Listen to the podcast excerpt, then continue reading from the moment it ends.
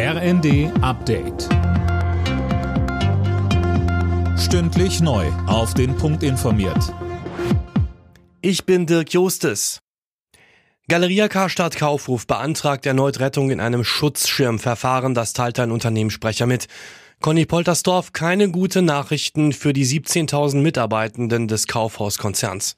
Galeria-Chef Müllenbach hat in der FAZ schon angekündigt, dass jede dritte Filiale geschlossen werden muss. Auch betriebsbedingte Kündigungen seien unvermeidbar. Momentan gibt es noch gut 130 Filialen in Deutschland. Die Kaufhauskette strauchelt schon länger. Vor knapp zwei Jahren wurden im Zuge eines Insolvenzverfahrens bereits 40 Filialen geschlossen. Jetzt sorgen die hohen Energiepreise und die Konsumflaute für neue Probleme.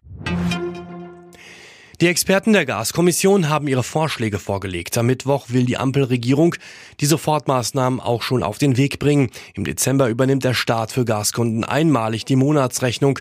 Ab März soll dann die Gaspreisbremse greifen. Bei der Grundversorgung mit Strom und Gas gilt ab heute eine wichtige Änderung. Neukunden bekommen dann den gleichen Preis wie Bestandskunden und der ist meist niedriger. Zuletzt waren Neuverträge etwa bei den Stadtwerken wegen der Energiekrise deutlich teurer. Der Oktober ist mit durchschnittlich 12,5 Grad deutlich zu warm gewesen. Das hat der Deutsche Wetterdienst mitgeteilt. Mehr von Tim Britztrup. Die Temperaturen hätten eher einem typischen Mai entsprochen, heißt es vom DWD. Sie lagen etwa dreieinhalb Grad über dem langjährigen Mittel. Möglicherweise reicht es sogar für einen weiteren unrühmlichen Rekord. Bislang gilt der Oktober 2001 als wärmster Oktober aller Zeiten. Dabei hatte der Monat eher kühl begonnen. Ende Oktober wurde es dann aber nochmal hochsommerlich. In der Nähe von Freiburg wurden knapp 29 Grad gemessen. Alle Nachrichten auf rnd.de